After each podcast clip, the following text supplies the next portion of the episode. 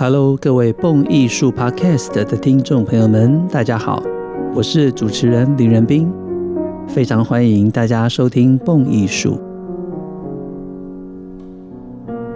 用耳朵阅读，以声音陪伴，是蹦艺术节目自开播以来的宗旨。我们也期待更多的音乐合作。无论您想赞助蹦艺术，或者您有想法、有创意，想要跟我一起激荡更多的音乐火花，都欢迎使用 email 或者 Facebook、IG 等等方式与我联系，让我们一起共创精致有深度的音乐内容。今天的蹦艺术节目要跟大家聊聊法国音乐的荣光——德布西的生平与他的音乐。德布西以一曲《牧神的午后》管弦乐前奏曲，敲响了现代管弦乐之声。他以独特的全音阶、五声音阶的运用，具有爪哇甘美朗音乐的多层次朦胧美，让他在所有近代作曲家中独树一格，并且被视为最具有代表性的音乐家。对大众而言，德布西的钢琴曲《月光》更是名曲中的名曲，家喻户晓。许多著名的电影啦，或者是影视作品中，经常引用《月光》。例如，大家可能都很熟悉的俊男美女吸血鬼电影《暮光之城》。接下来，就让我为大家来讲述德布西的生平吧。让我们先从他的出生一直到青少年时期看起。德布西在一八六二年八月二十二日诞生在法国巴黎的郊区桑杰曼昂雷这个地方。其实桑杰曼昂雷距离埃菲尔铁塔也才二十公里左右，很近，对吧？德布西来自于中产阶级的小家庭，父亲 Manuel Achille Debussy 出生在一八三六年，后来在一九一零年过世。母亲 Victorine Manoury Debussy 则是跟父亲同年出生，一八三六年，后来在一九一五年过世。德布西一家就在 s a n g e r m a n o l a y 小镇里经营一家陶器店。在三岁时候，因为陶器店的业绩不佳，于是倒闭了。但是不久之后，德布西全家就搬入了巴黎市区，展开新生活。这段期间，为了维持家计，父亲曾经担任售货员、印刷工厂工人，母亲则转任裁缝师，一家人携手过着简单的日子。大家如果有兴趣的话，都可以在网络上搜寻蹦艺术网站。进入蹦艺术网站之后呢，您可以在搜寻德布西，就会找到许多我曾经写过的文章，其中介绍德布西生平的页面里面。您就会看到我放了一九零六年左右德布西跟双亲的合照，以及许多德布西的相关珍贵资料哦。接着时间让我们拉回一八七一年，当时德布西的父亲因为巴黎公社事件被捕入狱，在牢狱里认识了诗人魏伦的岳母莫泰夫人。莫泰夫人的年份是一八二三年到一八八三年。后来，德布西透过父亲而认识了这位莫泰夫人。为什么特别提到莫泰夫人呢？因为她本身就是一个优秀的钢琴家，也曾经是肖邦的入室弟子，可以说是德布西音乐才华真正的启蒙者。莫泰夫人教授德布西弹钢琴，并且在1872年，也就是德布西十岁的时候，帮助他进入巴黎音乐院。并且负担德布西大部分的学费。法国知名的钢琴家玛格丽特龙回忆德布西的钢琴演奏，他说德布西的弹奏手势非常优雅，音色轻盈，像极了肖邦。年轻的德布西在巴黎音乐院就学期间，是钢琴家 Antoine François Marmontel 的学生。这位马蒙戴尔教授也是最先在音乐院里面发掘德布西音乐特质与众不同的老师，并且肯定了他的音乐才华。马蒙戴尔教授在巴黎音乐院的任教年份大约是从一八四八年到一八八七年。他所教出来的许多学生都是法国音乐界响当当的人物，例如有比才 Georges Bizet、丹蒂 Vincent 丹蒂跟德布西，以及刚刚我们提到近代杰出的女钢琴家玛格丽特龙等等。刚刚节目一开始就跟大家提到了德布西的《月光》这首全球知名的钢琴乐曲。灵感正是来自于象征派诗人惠伦的同名诗《月光》（Clear the Lune）。年轻的德布西对于诗、对于画都有很高的鉴赏力，尤其对于马拉梅或者是魏伦等等象征主义的诗，经常爱不释手。像是魏伦诗中所提到的 Bergamasque，就是贝加马斯克。其实来源是在意大利的北部，叫做贝加摩的这个城市。贝加马斯克就是贝加摩风格的意思。德布西在学生时代的时候，更曾经到此一游，因此这些亲身的经历跟体验，也成为了德布西创作贝加马斯克组曲的标题名称。贝加马斯克组曲由四首曲子所构成，分别是前奏曲 Prelude。小步舞曲《（Minuet）》、月光《Clair de Lune》以及巴瑟比埃舞曲《Basse Biais》等等四个乐章。现在就让我们一边欣赏月光，一边聊聊诗人跟音乐吧。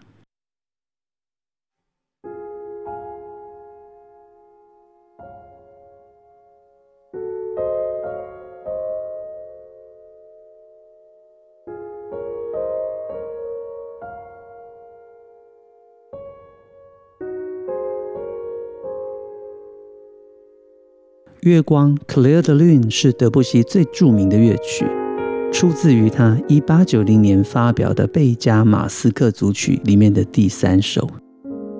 在音乐方面，德布西将印象派绘画中所洋溢的丰富色彩、跟透明、流动、闪烁等等的感觉，都移植到了这首诗意盎然的绝美作品。乐曲由三个部分构成。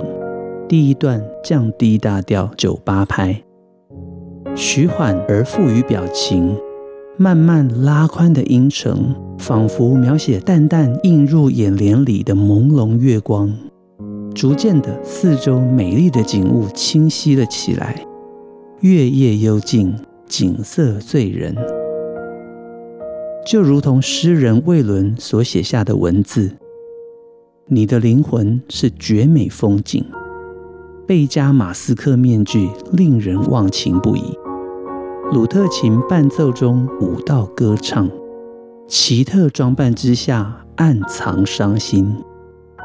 他们以小调吟唱，咏叹着爱的胜利跟生之欢庆。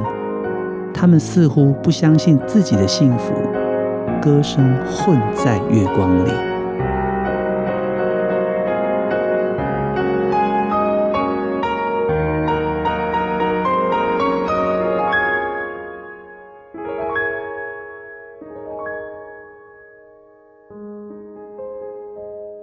德布西的《月光》第二段转调了，转到 E 大调。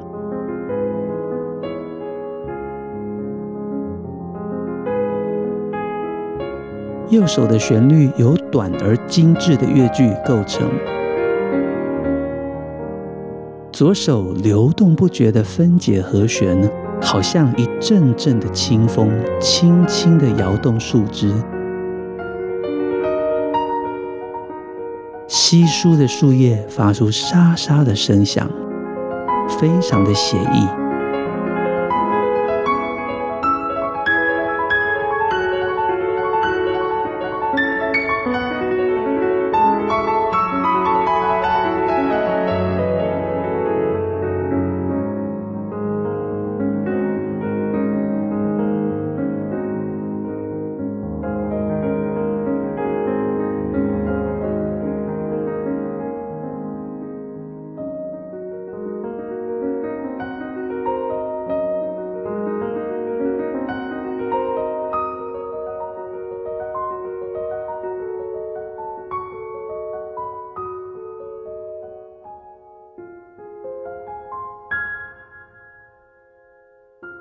月光第三段落虽然本质上是第一段的再现，但是音型跟和声也产生了变化。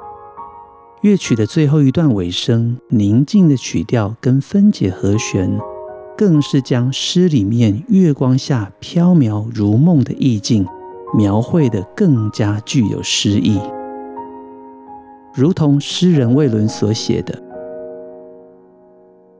极尽月光，哀愁美丽，让鸟儿在树丛中入梦，使喷泉因狂喜而啜泣，在大理石像间飞腾入空。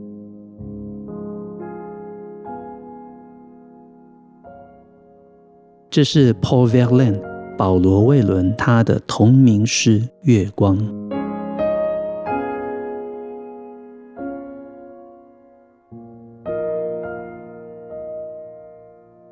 大家觉得好听吗？德布西的《月光》创作于一八九零年，这首无比精致的乐曲，完全表现出他对于诗句美学观点的丰富感受。甚至在乐曲里面，我们可以听觉、嗅觉等等的感官共感，我觉得非常的奇妙。这也是我非常喜爱的作品，与大家分享。对了。近期的日本电影《蜜蜂与远雷》也采用了德布西的《月光》作为配乐之一哦。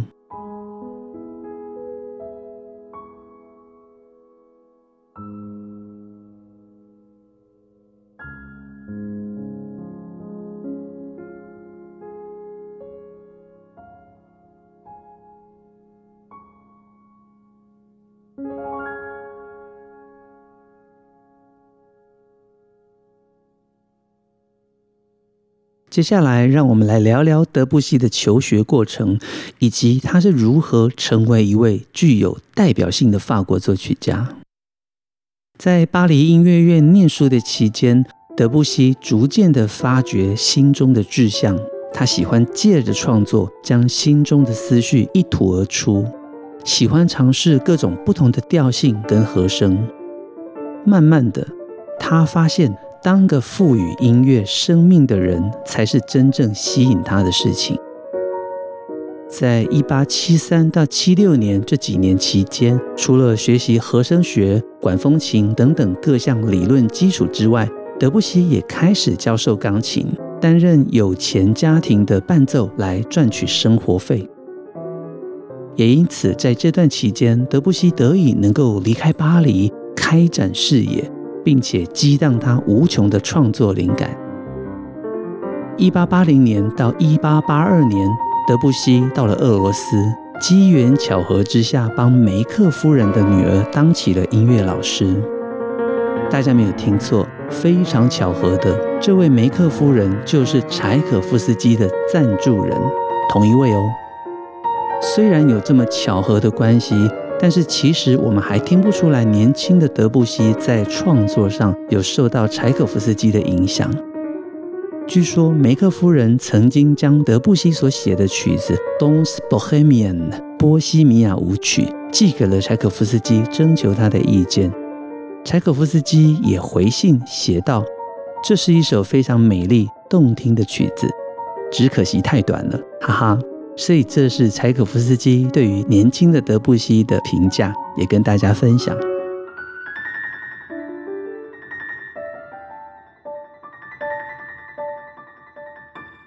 到了一八八三年到八四年的时候，还在念音乐院的德布西，以他的作品《浪子》（L'Enfant Prodigue） 夺得了最重要的罗马大奖，获得到罗马留学四年的机会。因此，一八八五年到八七年，德布西就在意大利罗马度过。在这期间，他也认识了晚年的李斯特。像李斯特是一八八六年去世的。李斯特曾经鼓励德布西在罗马的小教堂里面演奏一些文艺复兴时期的作曲家，像是 Palestrina 或者是 Lasso 的作品。这些文艺复兴时期前辈音乐家们的对位写作。让德布西赞叹不已，而且间接开启了他日后创作不同的视野。一八八八年，德布西在还未完成罗马这边学业的状况之下，就离开了罗马，而且前往德国华格纳歌剧的音乐节城市拜鲁特。在拜鲁特这边，德布西欣赏了华格纳的知名作品《Tristan und Isolde》（崔斯坦与伊索德）以及《帕西法尔》。在拜鲁特，德布西深深的被华格纳式这种厚实的德国声响大为震撼。他在拜鲁特待到一八八九年才回到巴黎。虽然华格纳在一八八三年的时候就已经去世，但是，一八八八年的青年德布西，这个时候他二十六岁，因为亲自造访了拜鲁特，而被这位当代的德国歌剧大师音乐深深的影响。当时法国的音乐环境气氛非常的低迷，很明显的受到普法战争的战败结果影响。其中有一派作曲家以法兰克 （César Funk 为首，他们认为华格纳交响的辉煌效果是当代的音乐家们应该要仿效的。另外一派则以作曲家萨提 （Éric Satie） 为代表。他们认为法国作曲家应该要找出自己的音乐风格，并且走出属于自己的路。两种意见虽然矛盾，各有所长，方向也极难同整。德布西原本非常的仰慕华格纳，但是后来根据他在拜鲁特这边的所见所闻，他看到了俄罗斯国民乐派逐渐兴起。并且逐渐地接触到东方音乐跟象征派主义诗人、画家等等艺术风格的影响。虽然他有感于华格纳旋风的威胁，但是他仍然下定决心要创作出真正属于法国的音乐，绝不屈服在德国的华格纳风潮之下。至此，德布西已经准备走向全新的未来。话说，一八八九年从德国回到法国的德布西，慢慢的确立了自己未来的创作方向。但是他仍然需要更多的灵感，才能够刺激心中的创作欲望。就在这个时间点，他参观了在巴黎举行的万国博览会，并且首次接触到了来自印尼爪哇的甘美朗音乐。他听到了形式跟节奏自由、深深具有东方神秘色彩、五声音阶调式的这种新鲜音乐风格之后，马上深深的被吸引。德布西对这种充满东方异国情调的音乐产生了浓厚的兴趣。我认为，在这个时候，他的内心已经开始了与自己的对话。他找到了能够与华格纳音乐抗衡的元素。这也正是他未来创作音乐的主要方向。我们也简单的聊一聊一八八九年万国博览会的资料。世界博览会就是万国博览会，在法国的首都一八八九年举行。当年从五月六号到十月三十一号，总共进行了一百五十天。举办目的是纪念法国大革命的起点——巴士底监狱的暴动一百周年。在这场万国博览会里面，埃菲尔铁塔出现了，并且成为最耀眼的代表。埃菲尔铁塔就在一八八九年建立完成，并且就以铁塔作为展览会场的入口。整个的博览会有三十五个国家参展，占地零点九六平方公里，大概是九十六公顷。其中这些场地包括了战神广场 Champ de Mars 十六区这边的夏乐宫地区以及一部分的塞纳河岸地区，当时万国博览会总计花费了四千一百五十万法郎。好消息是回收金额到四千九百五十万法郎，幸好没有赔，而且还创下了三千两百二十五万两百九十七个人次入场参观。这些都是当年一八八九年万国博览会的历史记录，与大家分享。讲到埃菲尔铁塔呢，当年是由建筑师 Gustave Eiffel 起建，所以 La Tour Eiffel 埃菲尔铁塔这个 Eiffel 就是建筑师的姓。埃菲尔铁塔在一八八七年一月二十六日正式起建，一八八九年三月三十一日落成剪彩，总共施工了大概两年两个月左右。塔高三百米，天线二十四米，总高度是三百二十四公尺，是当时巴黎最高的建筑物。兴建的过程中被称为历史上最丑的建筑，因为铁塔的外观在当时的人看在眼中，觉得它是个很古怪的建筑。在现代已经成为了法国巴黎全世界的著名地标。光是在万国博览会期间，埃菲尔铁塔的参观人数就已经超过两百万人。接下来我们要聊聊德布西的神作《牧神午后前奏曲》了。终于来到了一八九四年，德布西原本就非常的喜爱阅读诗跟欣赏画作，在酝酿多时之后，他根据象征派诗人马拉梅 （Stefan Mallarmé），他的年份是一八四二年到一八九八年，马拉梅的同名诗《牧神的午后前奏曲》（Prelude à l'après-midi d'Enfant）。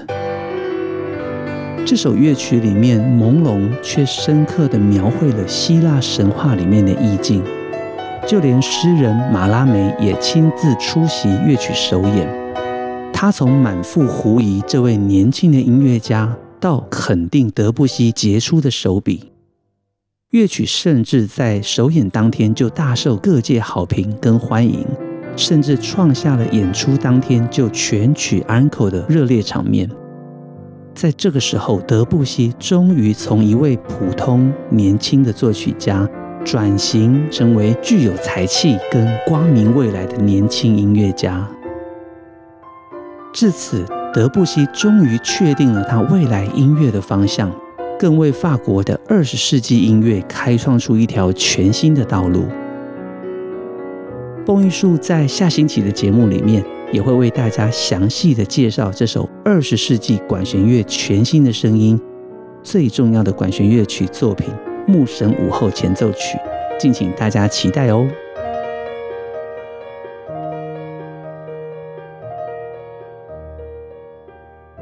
一八九三年的时候，德布西就已经看过作家梅特林克他的象征派话剧，叫做《贝利亚与梅丽桑》。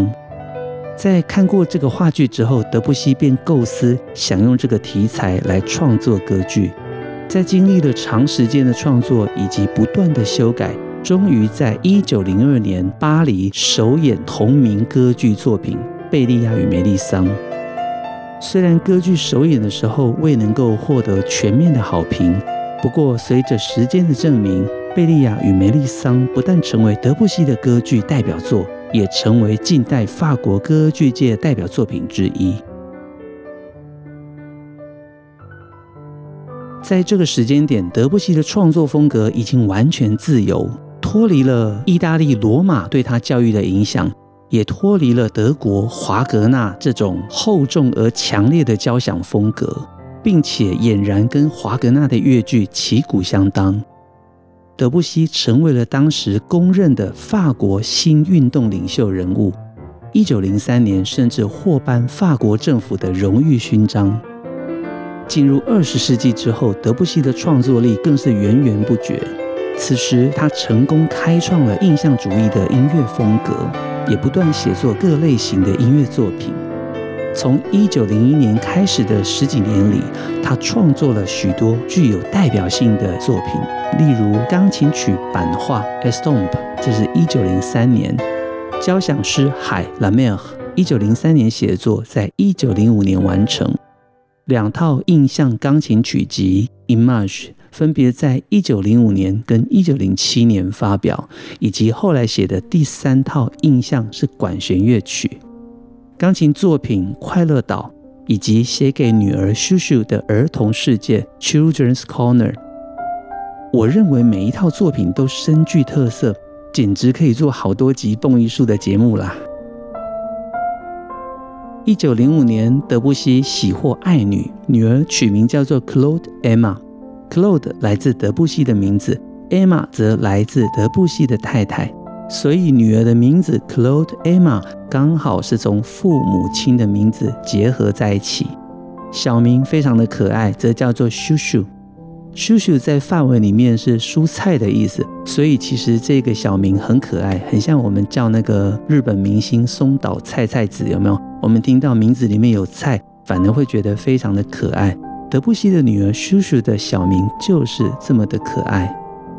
德布西写给女儿的儿童世界钢琴曲完成于一九零八年，在乐谱的扉页，德布西写下。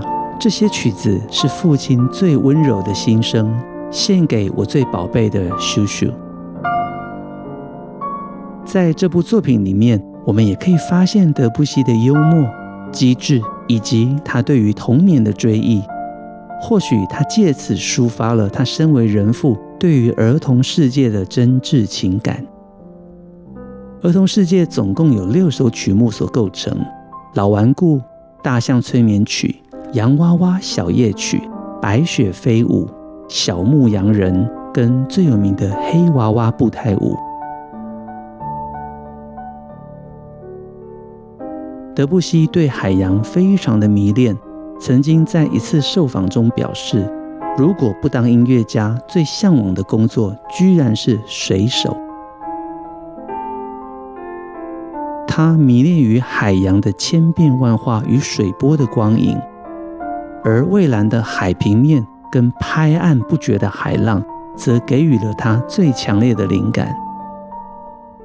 在一九零五年，他发表了最重要的管弦乐作品《交响诗·海》。德布西也非常喜欢日本浮世绘画家葛饰北斋他所创作的《富岳三十六景》。《富岳三十六景》是葛饰北斋以各种风貌、颜色、形式。构图来画出日本人眼中的神山富士山，这其中的神奈川冲浪里，德布西非常喜欢，据说在家里面也悬挂了这幅画欣赏。在一九零五年发行的交响诗《海》，德布西便选择了以神奈川冲浪里来作为总谱封面。更值得跟大家分享的一点哦。一九九九年，我那时候在巴黎求学，欧洲都还没有开始使用欧元，还是法郎的年代。我印象非常深刻，二十元法郎纸钞的背面就是德布西的肖像，以及他作为交响诗《海》封面的葛饰北斋神奈川冲浪里哦。我觉得真的非常的酷，音乐家跟他的作品成为了纸钞背后的美妙风景。想看照片的蹦友们，同样可以上蹦艺术网站，就可以找到这一张二十元法郎的纸钞照片。不过，只是照片，不是真钞哦，哈哈。接下来，一九一三年，德布西完成了二十四首钢琴前奏曲，一共分为两集，各有十二首，所以加起来是二十四首。德布西细腻的创作内容跟创作手法。更是将这个前奏曲的创作跟曲式，在肖邦之后推到了巅峰。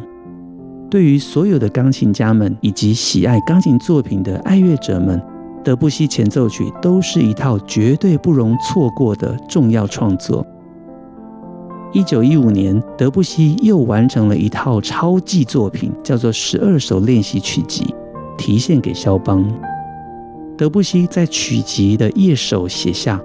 为了怀念肖邦，以表达对他的敬意，这部练习曲作品无论在和声、节奏以及各种技巧的安排上，都可以说是德布西独特钢琴技法之大成。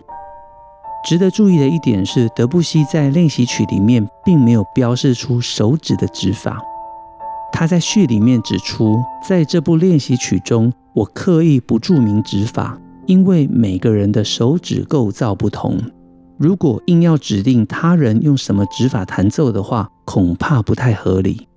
我们知道许多的钢琴老师为了让学生练得非常的扎实而深入，会要求学生将钢琴曲里面的每一颗音符都写下指法。由此我们可以得知，德布西在设计这部练习曲的时候，他的思维与众不同之处。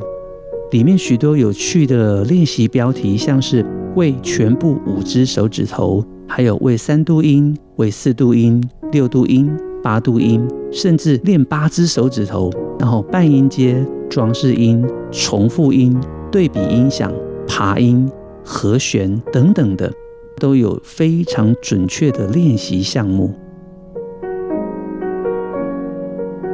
一九一五年已经是第一次世界大战的年代，伴随着年纪增长，德布西的创作手法也开始回归到绝对音乐。他应用了奏鸣曲式，回归到最传统的作曲手法，计划写作六首奏鸣曲，不过只完成了三首便与世长辞。这三首已经完成的作品分别是大提琴与钢琴奏鸣曲、长笛、中提琴与竖琴的奏鸣曲，以及小提琴与钢琴的奏鸣曲。其中我的最爱当然就是长笛、中提琴跟竖琴的奏鸣曲啦。这是德布西晚年所写的这三首奏鸣曲里面规模最大的一首。三种平常难得被凑在一起的乐器。长笛、中提琴跟竖琴，透过德布西精密的和声以及音域、音色的安排，展现出魅力无穷而且充满全新色彩的独创性跟演奏效果。未来这些精彩的曲目，蹦艺术也都会慢慢的介绍，敬请期待。终于，我们作曲家的人生来到了最终章。一九一八年三月二十五日，就在第一次世界大战即将结束前的几个月，德布西等不到世界重见光明，就因为直肠癌于巴黎逝世，享年五十五岁。德布西死后被葬在法国巴黎十六区夏勒宫后方的帕西公墓。知名的画家埃杜瓦·马内马奈，音乐家佛瑞。以及法国时尚设计师纪梵希等等名人也都埋葬于帕西公墓。纵其一生，德布西从钢琴作品、艺术歌曲、管弦乐曲到歌剧，皆有独到之处。他充满个人色彩的细腻音乐作曲风格，像是我的长笛教授班诺德老师 Philip Bernod，更是盛赞德布西为法国音乐界的荣光。也是我们今天标题的来源。班诺德老师说：“永远不厌倦于演奏德布西的音乐。”而德布西的《牧神午后前奏曲》更是当年让我下定决心前往法国求学的主要原因。有关《牧神午后前奏曲》的更多好玩细节，我们下周会好好的继续慢慢聊。如果只能用一句话形容德布西，我会说，他绝对是值得用一辈子好好认识的作曲家。在美妙的音乐声中，今天的蹦艺术就进行到这边。我是主持人林仁斌，下周见，拜拜。